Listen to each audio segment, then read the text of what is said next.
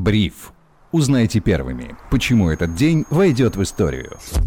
Всем привет, это Бриф, коротко и по делу о том, что важно для вас. Меня зовут Сергей Чернов, сегодня 16 января 2023 года. События дня прокомментирует финансовый обозреватель InvestFuture Павел Гуценко. Паша, привет. Привет, Сереж. Здравствуйте, дорогие слушатели. Сегодня вице-премьер Новак заявил, что рост нефтегазовых доходов бюджета в 2022 году составил 28%. При этом мы помним, что бюджет по итогам минувшего года оказался дефицитным. И декабрьские санкции в отношении российской нефти могут картину испортить испортить еще сильнее.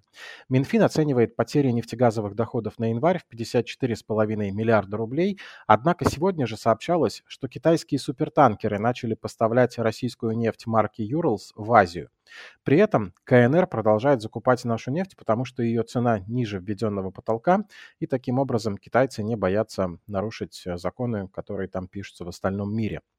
Выглядит так, будто прошли по краешку, но ущерб от санкций все равно будет. Мы не сможем его максимально точно посчитать, нас больше волнует состояние экспортеров нефти в нашей стране.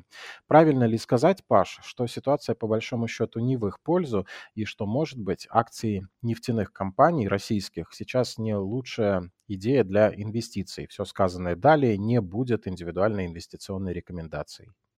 А, ну, э, прошли по краю, это, конечно, это идеальное описание всего прошлого года. Мы действительно, а, как страна, наверное, а, прошли по краю, а, потому что была достаточно тяжелая ситуация. Тут, конечно, для меня большим откровением стало интервью Белоусова, который заявил, что в марте прошлого года, в марте-апреле казалось, что все, уже система настолько сильно напряжена и уже разваливается, что хотелось, а, что не было даже позитива какого-то, не было шансов.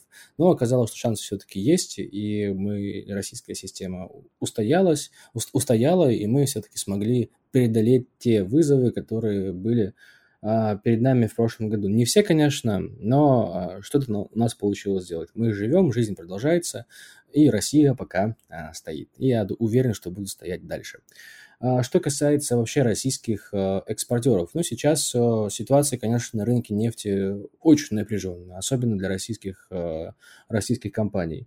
Я не уверен в том, что все вот эти вот цифры относительно того, а, сколько, за сколько мы продаем Urals, а, они имеют какие-то, они являются репрезентативными. Почему? Потому что все-таки это не вся нефть, которую продает Россия. Мы продаем там а, другие сорта нефти, которые экспортируются из восточных портов по, по ценам выше, чем потолок. И, как мы понимаем, а, именно ту нефть мы сейчас, по идее, э, импортируем больше, чем а, нефть марки Urals, которая раньше шла на европейский рынок.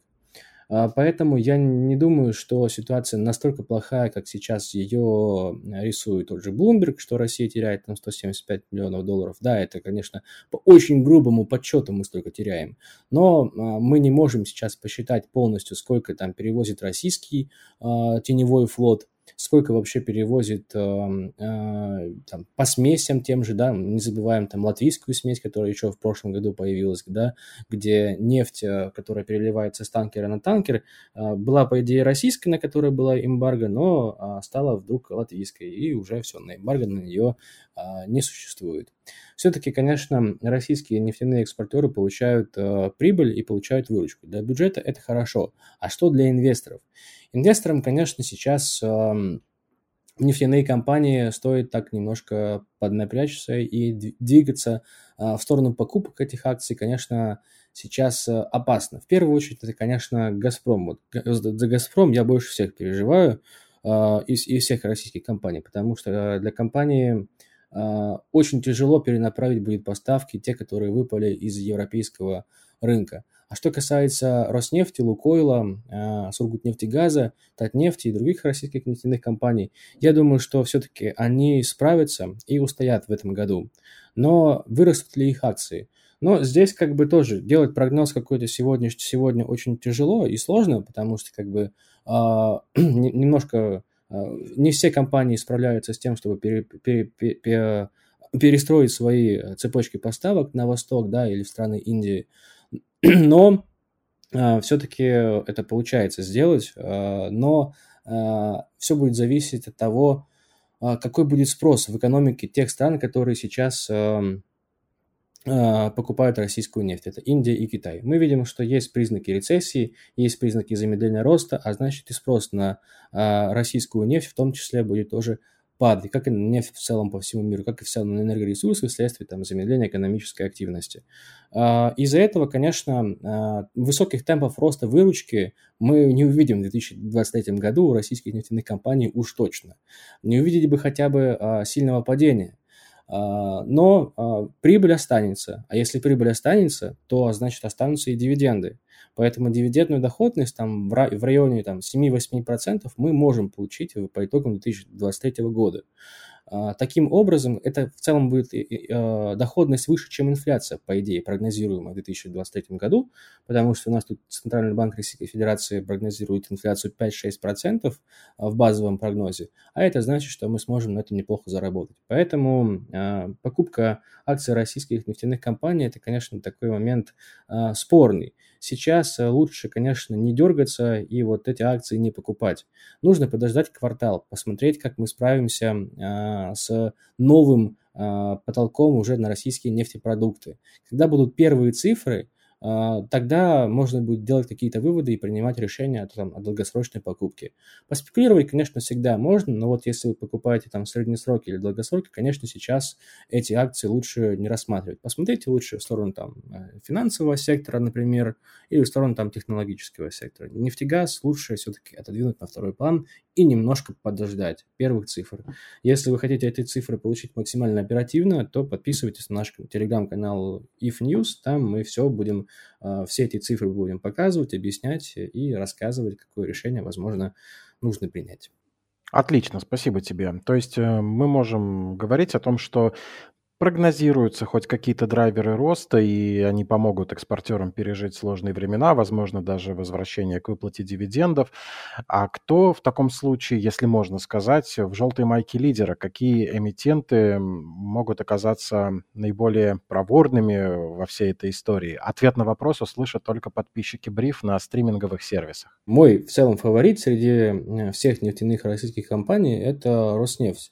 Мне нравится эта компания. Во-первых, у нее очень широкий спектр а, то есть направлений, цеп, ну, широкая цепочка поставок, то есть э, они смогут пережить какую-то потерю а, европейского нефтяного рынка, а, и плюс как бы хороший капекс, хорошие месторождения сейчас открываются, и в целом компания финансово чувствует себя неплохо. Ну и нужно понимать, что государство, скорее всего, будет э, ну, наверное, даже требовать от Роснефти высоких дивидендов по итогам 2023 года. Поэтому тут где-то можем э, зачесаться и мы. Э, поэтому мне кажется, что Роснефть для меня лично это лучший пик среди всей нефтегазовой, среди всех нефтегазовых компаний. Конечно, здесь мы всегда говорим о том, что эта компания не самым лучшим там, управлением вследствие того, что это там, государственная компания, да, те самые там проблемы государственного капитализма. Но финансово выглядит неплохо. А, в целом это большой, большая компания. Дивиденды тоже платят, по идее. А, дивиденды платят. И как, как бы думаю, что в 2023 году это может быть лучший сток э, среди российских нефтегазовых компаний. Спасибо тебе за такую откровенность, за такое подробное описание этой идеи. Еще раз скажу, что все это не индивидуальная инвестиционная рекомендация, частное мнение. Но я, например, с Пашей согласен. Примерно такие же мысли и у меня крутились. Перейдем к теме недвижимости. Аналитики популярного сервиса по покупке и аренде недвижимости констатировали, на рынке жилья растет доля прямых обменов квартир. На декабрь прошлого года таких операций стало в 4 раза больше, чем было в 2021 году.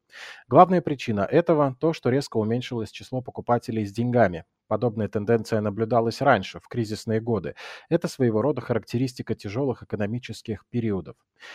Рынок недвижимости лихорадит, можем это констатировать. Но что главное сейчас, надо понимать про эту сферу. Стоит ли покупать, продавать квартиру? Вопросов очень много. На что ориентироваться в этом бурном море, Паш? В целом, как и по классике, на все макроэкономические показатели, в первую очередь, это рост внутреннего валового продукта и уровень инфляции.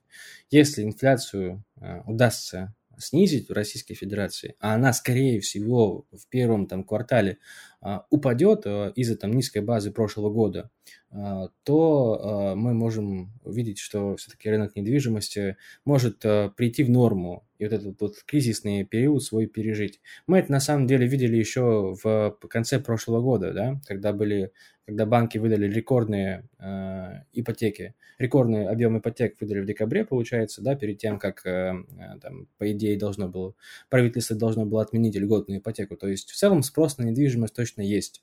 Люди хотят купить себе недвижимость э, и э, хотели бы эти деньги, свои там сбережения какие-то направить на там ипотеку, льготную ипотеку, и в рынок недвижимости эти деньги вложить. Поэтому мне кажется, что если инфляцию удастся победить, а внутренний валовый продукт э, будет падать темпами не выше прогнозов базовых Центрального банка Российской Федерации, то тогда рынок недвижимости должен будет развернуться, потому что по прогнозам там, а, правительства Российской Федерации рынок недвижимости – это как раз-таки то, что должно нашу экономику вытянуть из рецессии. Поэтому поддерживать будут – вливать деньги, скорее всего, будут, а значит и ситуация тоже может измениться.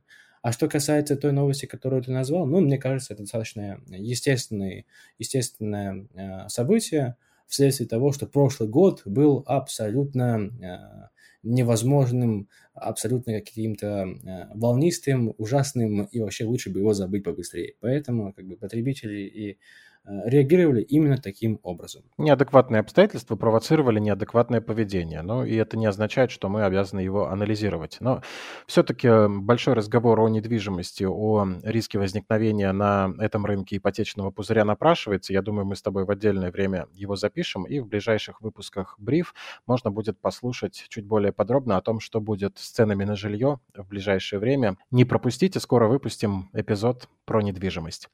Джереми Сигел, профессор финансов из Университета Пенсильвании, прогнозирует рост американского рынка в первой половине года. Эксперт утверждает, что слишком много аналитиков говорит о медвежьем рынке, а история показывает как раз то, что когда все на одной стороне, это обычно оказывается неверной позицией – Таким образом, заключает Сигел, мы на пороге бычьего рынка. Хотя не далее, как неделю назад, насколько я помню, аналитик одного известного американского банка, признанный лучшим по итогам прошлого года, наоборот, прогнозировал медвежий рынок на ближайшее время.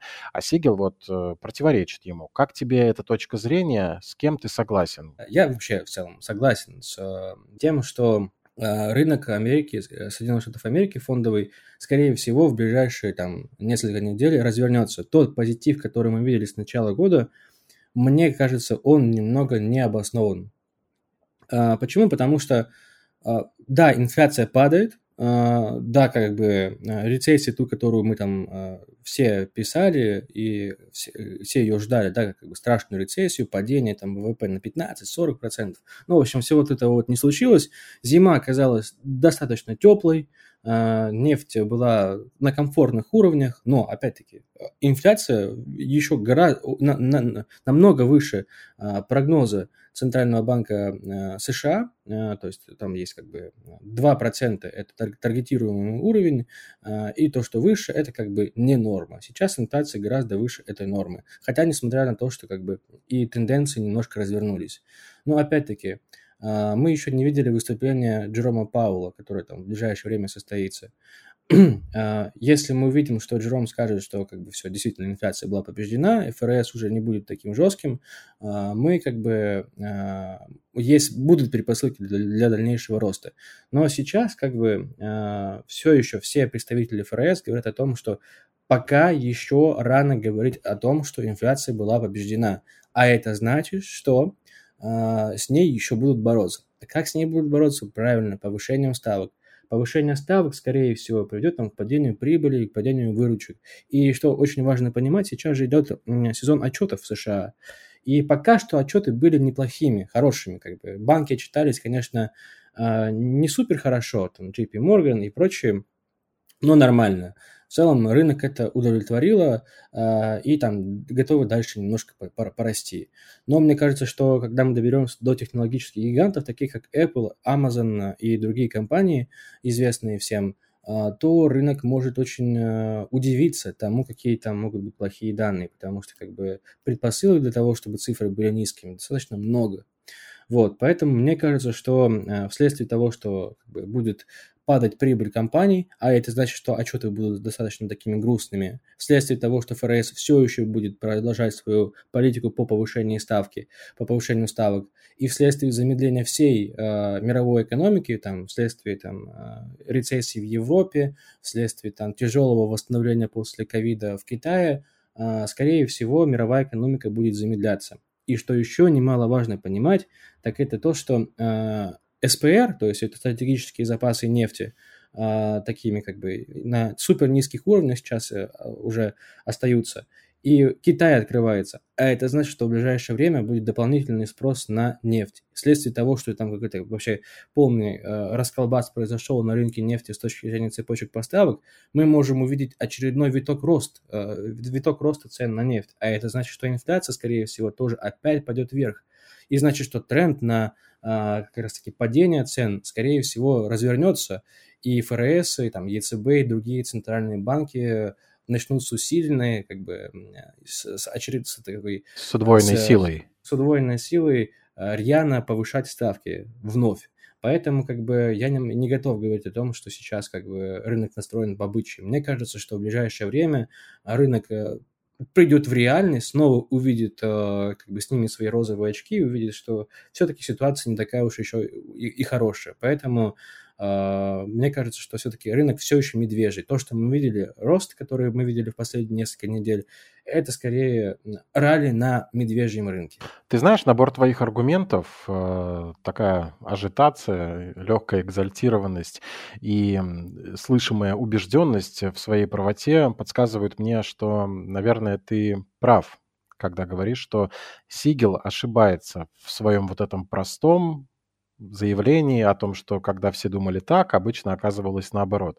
Почему-то тебе я верю больше. А еще знаешь, что отметил? Что мы практически каждый день анализируем происходящее на рынках, и давненько я не слышал от гостей бриф э, такой оценки, что пока все не очень хорошо, но при этом без апокалиптичного настроения. Есть некоторые подозрения, что сейчас ситуация по-прежнему плоха, но она уже хотя бы под каким-то контролем, и, возможно, мы уже скоро сможем наблюдать тот самый рассвет, которого ждем уже почти год. Мы просто привыкли к негативу. Вот и все.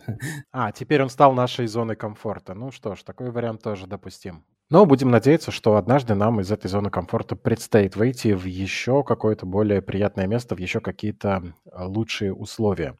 Меня зовут Сергей Чернов. Таким было 16 января 2023 года. События дня комментировал финансовый обозреватель InvestFuture Павел Гуценко. Паша, спасибо тебе. И тебе спасибо, Сереж. Всем пока. Слушайте бриф на Яндекс Музыке и других стриминговых сервисах, ставьте лайки, пишите комментарии. Отличного настроения, хорошей рабочей недели и до встречи.